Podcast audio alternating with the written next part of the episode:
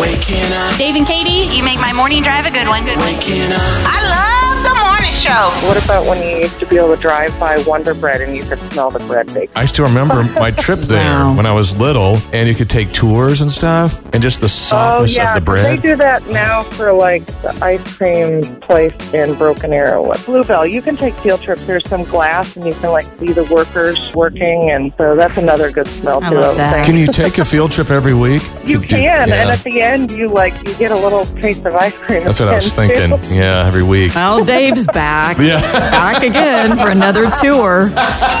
Good morning. Dave and Katie in the morning. with 94.1 KXOJ.